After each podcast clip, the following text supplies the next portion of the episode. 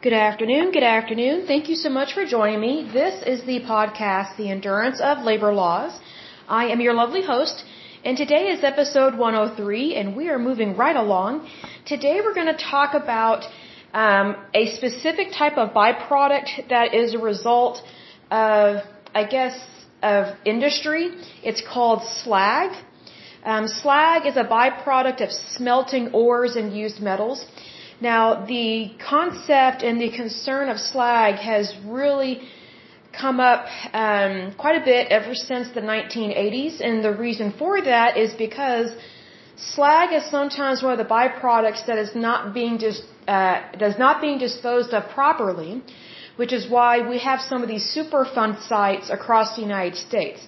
So again, sometimes people do not dispose of it properly or use it properly because they literally don't know or the technology or the knowledge was not present at the time that they were dealing with slag or this byproduct or they simply ignored it for whatever reason. I think the reason why we do have some issues with slag is because people just did not know what to do with it, um, or they did not know how to properly store it or dispose of it. So I thought, well, this is a type of waste. So we are going to go through the different types of waste that are associated with manufacturing and just any and all types of waste that we encounter within the United States. Because whatever we encounter here is nothing compared to the industries over in India and China because they are notorious for polluting the environment. So again, when I'm talking about this stuff here in the United States, excuse me, it's not to shame and blame the United States, not by any means. Because the United States is a much cleaner country than the majority of the planet. So really the only way that some other place would be cleaner than the United States is if people don't live there. So obviously we have a really good country. We do a really good job of cleaning up our messes. We just need to do an even better job of it but the good thing about the United States is that we acknowledge stuff and we get stuff done. So I just want to be clear about that, that this is not to shame or blame. This is truly for information purposes and to just raise awareness about because one of the things that I came across when I was researching Superfund sites was all the different terms that they were using to describe the different types of byproducts and waste and things like that. So I'm learning all these words as well. So I thought, well, if this is not common knowledge to me, it's probably not common knowledge to the rest of the United States. Unless you work in this industry of Superfund sites, if you work for the EPA, or if you work in the construction industry, or you work in iron or steel or something like that, that would be relevant to your line of work. But, you know, if you don't have that line of work, then more than likely you are not going to know about this stuff. So sometimes ignorance is bliss and sometimes it's not. In the case of waste and byproducts and Superfund sites, ignorance is not bliss by any means. So, um, but the good thing about this is that they have found a way to make slag um, a way to help in other industries. So that's one of those things that they can take a byproduct or a waste product and turn it into something good. And that's one thing that I really want to focus on when we are going through all these different Superfund sites and we're looking at all the different types of industries that are associated with these different companies or these different types of sites or these different types of waste because there is always good that can come out of it. So I just want to make sure that that is clear and that we are remaining positive in this podcast because the last thing I want to do is be bitter or give the impression that you know, things are bad when things are not bad. Things are actually tremendously going very well in the United States. You know, the biggest thing I don't like is inflation and gas prices, but even then, we can always turn that around. So I'm not worried about it, not by any means. Because, you know, as you guys know, I definitely pray about a lot of things, and I know that God answers prayers because He's answered quite a few of my prayers over the years. So I can't complain about our Heavenly Father. But before we dive into this puppy, I want to give a big shout out to my listeners because as usual, I love to see you guys. I'm very grateful to you. So a big shout out to Illinois, Virginia, Texas, my lovely neighbor, and Tesla. So I'm not saying that Tesla, um, I'm seeing it on here, but I just am so thankful that Tesla moved from California to Texas because it provides Texas with quite a few jobs and also you know, I think it's a true testament that Elon Musk is trying to save his company from overtaxation. Like he did not want to leave California. And I don't blame him at all. But it wasn't sustainable or profitable to stay in California, so he had to move his headquarters and move quite a few employees to the state of Texas. So God bless you, Elon Musk. Thank you so much for moving your industry and for employing so many people. I greatly appreciate that because that's really important to the United States. And so a big shout out to Texas, Oklahoma, New York, British Columbia, Oregon, California. In terms of countries, the United States, Canada, and the Russian Federation. Okay, so let's dive into this puppy. So it says slag is a byproduct of smelting ores and used metals. Broadly, it can be classified as ferrous, which is byproducts of processing iron and steel, I think it's ferroalloy, which is byproduct of ferroalloy production, or non-ferrous base metals, which is byproducts of recovering non-ferrous materials like copper, zinc, nickel, and phosphorus. Due to the large demand for these chemicals, or excuse me, these materials, my, my apologies about that. This is not a chemical, these are materials. Due to the large demand for these materials, slag production has also significantly increased throughout the years, despite recycling, most notably in the iron and steel making industries and upcycling efforts. The World Steel Association estimates that 600 kilograms, I think they're kilograms, how do you pronounce that, of byproducts of slag are generated per ton of steel produced. And there's a chart that shows me in this uh, article, and the production of steel and iron has gone up tremendously since the 2000s. So if you're not invested in steel and iron, you might want to invest in that. I'm not a financial advisor, but when you take a look at the charts and how much goes into steel and iron and how much people use it, especially in construction, I would definitely invest in that, me personally. So it says here slags are transported along with, with slag tailings to slag dumps where they are exposed to weathering, sparking concerns about leaching of potentially toxic elements, also known as PTEs, and hyper, I think that's hyperalkaline runoffs into the soil and water, endangering the local ecological communities. Leaching concerns are typically towards non-ferrous or base metal slags, which tend to have higher concentration of PTEs. Dissolution of slags can produce highly alkaline groundwater with pH values above 12, the calcium silicates in slags react with water to produce calcium hydroxide ions that leads to a higher concentration of hydroxide in groundwater. This alkalinity promotes the mineralization of the dissolved CO2 from the atmosphere to produce calcite, if I'm pronouncing that correctly, which can accumulate to a very thick level, Consequently, this can also lead to the dissolution of other metals in slag, such as iron, manganese, nickel, and I think that's, I think it's molybdenum, if I'm pronouncing that correctly. My apologies if not, which become insoluble in water and mobile as particulate matter. The most effective method to detoxify alkaline groundwater discharge is air sparging. According to the 2019 International Energy Agency, also known as, also known as IEA report, the iron and steel industry directly contributed to the global CO2 emissions and accounted for 7% of the global energy demand, which is technically not a lot if you think about it. In nature, iron, copper, lead, nickel, and other metals are found in impure states called ores, often oxidized and mixed in with silicates of other metals. During smelting, when the ore is exposed to high temperatures, these impurities are separated from the molten metal and can be removed. Slag is the collection of compounds that are removed. In many smelting processes, oxides are introduced to control the slag chemistry, assisting in the removal of impurities and protecting the furnace refractory lining from excessive wear. In this case, the slag is termed synthetic. A good example of steel making slag is quicklime, and I think that's magnesite, M-A-G-N-E-S-I-T-E, are introduced for refractory protection, neutralizing the alumina and silica separated from the metal, and assisting in the removal of sulfur and phosphorus from the steel. As a co-product of steelmaking, slag is typically produced either through the blast furnace, which is oxygen converter route, or the electric arc furnace, the ladle furnace route.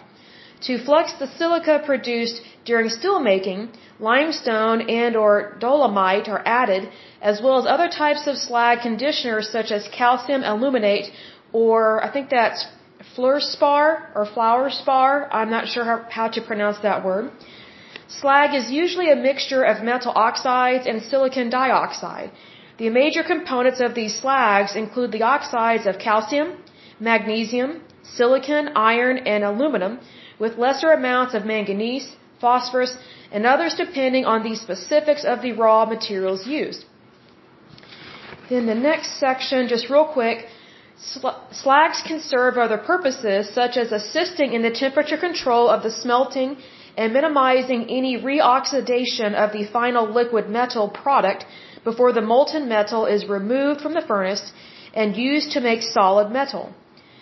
Utilization of slags in the construction industry dates back to the 1800s, where slags were used to, to build roads and railroad uh, ballast, I think, either blast or ballast, it's spelled kind of funky. During this time, it was also used as an aggregate and integrated into the cement industry as a geopolymer. Learn something new there. Dissolution of slags generate alkalinity that can be used to precipitate out metals, sulfates, and excess nutrients, nitrogen and phosphorus, in wastewater treatment. Similarly, ferrous slags have been used as soil conditioners to rebalance soil pH and fertilizers as sources of calcium and magnesium. Because of the slowly released phosphate content and phosphorus containing slag, and because of its liming effect, it is valued as fertilizer in gardens and farms and steel making areas. So that is it for this podcast, kind of short and sweet. I could have gone into more detail about the chemical composition of these, but the words are just huge and weird because I'm not a chemist, so I know nothing about this stuff but also um, it gives abbreviations like from the periodic table. So if you want to know more about slags, you can definitely just look that up. There, you know, again, there are three different types of slag. There's ferrous, ferroalloy, and non-ferrous base metals. Excuse me, got the hiccups a little bit. So if you want to research those and look them up, by all means do so.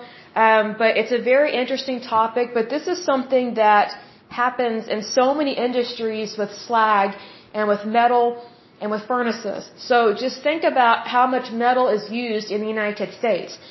Almost every building has metal in it, especially if it has a steel structure. So that's why slag um, is a result of the construction industry and it's also used in the construction industry because you're dealing with metal, you're dealing with slag, I'm sorry, you're dealing with metal, you're dealing with steel, and so that's another reason why we kind of need to keep our eyes open in regards to communist China, because several years ago, communist China bought up all the steel and then drove up the cost by like, I don't know, 500%, if not more. It was pretty bad.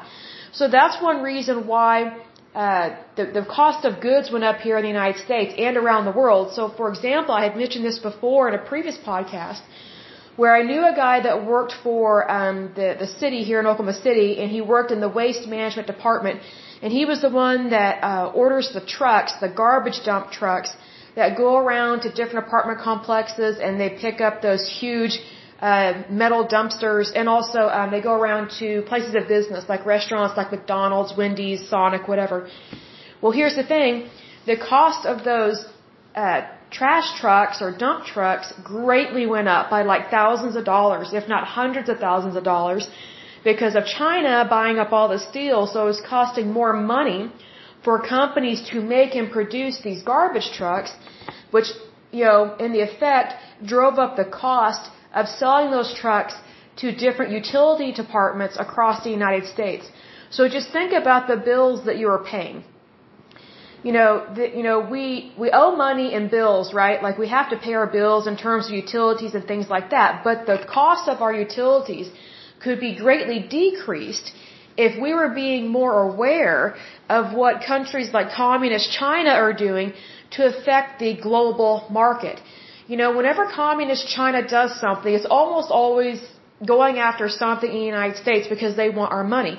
Another example of this, I said this in a in a very early podcast episode of this, um, of this podcast about China buying up property here in Oklahoma, and then they have been um, buying up all these farms from farmer uh, from farmers through a third party.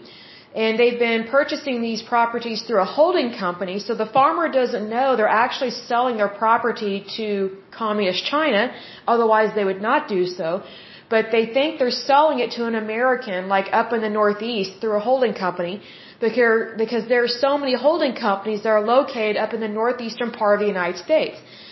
So one of the things that they're doing, these holding companies, I don't think they're being very American at all by this.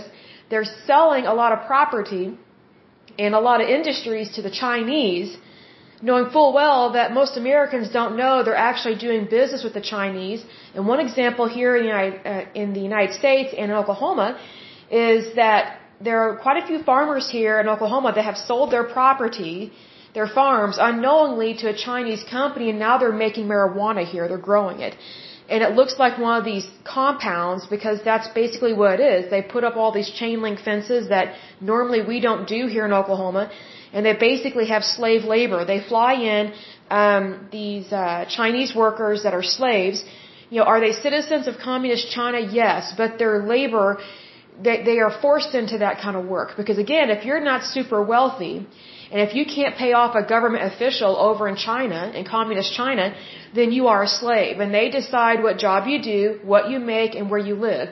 So basically, the majority of the labor force in China works for the government, even though or they report to the government, even though they do not have like a civil servant job, they're forced into doing things they would not normally want to do, and it may not even be their natural skill set, but because communist China greatly controls the labor over there, they determine what happens to their citizens on a way more extreme level than we have ever seen, you know, in our day and age, so to speak. But anyway, um, you know, China, they bought up all this stuff. So not only have they bought up a bunch of the steel, they are still purchasing quite a bit of property in just small farming communities that you would never think to look. And so instead of communist China going through the front door of the United States, they're creeping in through the back door, hoping that no one will notice. Well, guess what? A lot of communities are starting to notice that we've got some very strange industries taking place, especially within Oklahoma, and it greatly concerns us because if communist China is doing that here in Oklahoma, more than likely they are doing that in other states where people nobody thinks to look. You know, I love my home state of Oklahoma, but I mean, who thinks to look here for stuff dealing with with international affairs or communist China or you know whatever the case may be. You know, when people think of international business or international affairs or international relations, they think about New York City, Los Angeles, you know, Chicago, like these these big, you know, to-do places. Well, communist China has very much figured out that, you know, they, they should avoid those places if they want to do business on a cheaper level and save a lot of money. You know, just go to the places that nobody thinks to look, which would be like Oklahoma, Arkansas, Kansas, you know, states like that. No offense to my fellow states in the United States, but, you know, Oklahoma's not known for being um, successful or super productive, even though we are. It's just that, you know, we're kind of hidden in the shadow of New York City and Los Angeles. So that's why countries like communist China set up shop in places and in states and territories where no one thinks to look. That's why I keep saying greed is not just in Wall Street. Greed is everywhere. And so where you need to be looking for greed is with these holding companies that are up in the northeastern part of the United States because a lot of these companies up there don't give a rat's posterior about the rest of the United States. Like they're stuck up snobs that just want to make millions of dollars and make a quick buck and they don't care who they sell their soul to. Because here's the thing, you know, I would think that if you're doing business with communist China and you know about some of the shady stuff they're doing, and even if you didn't know they were being shady, I would think your radar would go up, a red flag would go up that say, hey, maybe we shouldn't be doing business with these people, but unfortunately, these holding companies, all they care about is money. They don't really care about people. Because if they did care about people, if they did care about human rights, they would not be doing business with a, with a communist country that is notorious for human rights violations. Notorious. Especially against women and children. I mean, communist China still forces women to have abortions. I mean, they either have a one child law or a two child law. Well, guess what? If you want more children than that, you have to pay off a government official thousands of dollars. And if you can't afford to pay them, guess what? The local police, well, first of all, your neighbor rats on you, which is horrible. And then the local police, they come pick up your wife, your girlfriend, whoever, and they force her to go to a state abortion clinic and they force her to get an abortion and they sterilize her right there on the table as well. So, being that we know that to be true about communist China, I think it's deplorable and sickening that these holding companies knowingly and willingly do business with such a horrible country like communist China. And they're selling out millions of acres, millions of acres and millions of properties across the United States to a very corrupt and greedy country because even though communist China is communist, there's still a lot of greed there. Like, you know, communists in the United States are stupid. Like, they don't understand what communism really is. You know, they just want to steal from the rich and supposedly give to the poor. Well, I'm sorry. The Robin Hood theory is still thievery because thievery is wrong. It is still a crime. It doesn't matter what country you're in. Thievery is thievery. Well, here's the thing. What communists do is they give themselves permission to steal. They give themselves permission to be a thief, all for the sake of, oh, this person hurt my feelings. I don't think they should be successful. Well, guess what? Your feelings don't matter when it comes to the law. Your feelings don't matter when it comes to morals and values.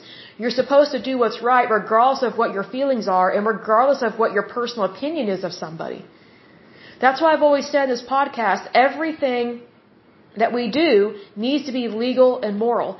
Because just because it's legal does not mean it's moral. So for example, in regards to these holding companies, they may be doing things that are legal, but it's not moral. And slowly the United States is waking up to the fact that these holding companies, I think they need to be investigated because they are doing so many shady, crooked, deplorable things, doing business with people that don't care about the United States. It's just crazy. And plus, they're doing business with people that really want the United States to suffer financially. They, I mean, I just like, I don't know how anyone could do business with a bad company. I just don't get that. It doesn't make sense to me because you can't tell me they don't know or that they don't have an inkling or something. It's just like, you know, I understand it may be illegal what they're doing, but, you know, me personally, I don't do business with people that don't respect or love the United States. I just don't. Because why, why would I want to line someone's pocket that doesn't value human life and doesn't value the future of the United States? So I think we need to be aware of those things. And the steel industry is one of those things because communist China, they've been ruling that market for a long time. And it's because, you know, we stupidly allowed them to buy up all this steel, like hoard it all. I mean, it's interesting to me that no one's really called China out on this but yet you have these watchdog groups that call out, you know, pharmaceutical companies for, you know, being the only one to produce a certain drug. Well, they are the only ones that can produce a certain drug if they have a patent and if that patent is not expired. That's just the law and that's how it is. You have to wait till that patent expires or they sell it or until something becomes generic. So you have these watchdog groups, usually kind of liberal, that go after pharmaceutical companies, but really they just want the money from these pharmaceutical companies because they know that drug companies are loaded with millions, if not billions of dollars. But, you know, they go after certain people, but then they won't go after corrupt countries that cause a problem and that have massive human rights violations. They greatly uh, pollute the environment and don't really care to clean up. So, you know, that's why I keep saying throughout the podcast that you know, the United States is doing really good. We are one of the cleanest countries on the face of this earth. Why else would people be moving here? And we are one of the nicest countries. I mean, and we are one of the most successful countries. And we, we actually have one of the strongest currencies. And we've had the strongest currency technically since the, since the founding of our country. So I would think that that rings true to how wonderful and great America is. So for sure, just be aware of those things. Um, because there are some things that I research here that my mouth just drops and I go, oh my goodness, I wish I had known this back in my 20s. You know, there's just so many things that I wish I knew sooner, but it's good to know it now. So for sure, let's keep things on the up and up. But that is it for this lovely podcast.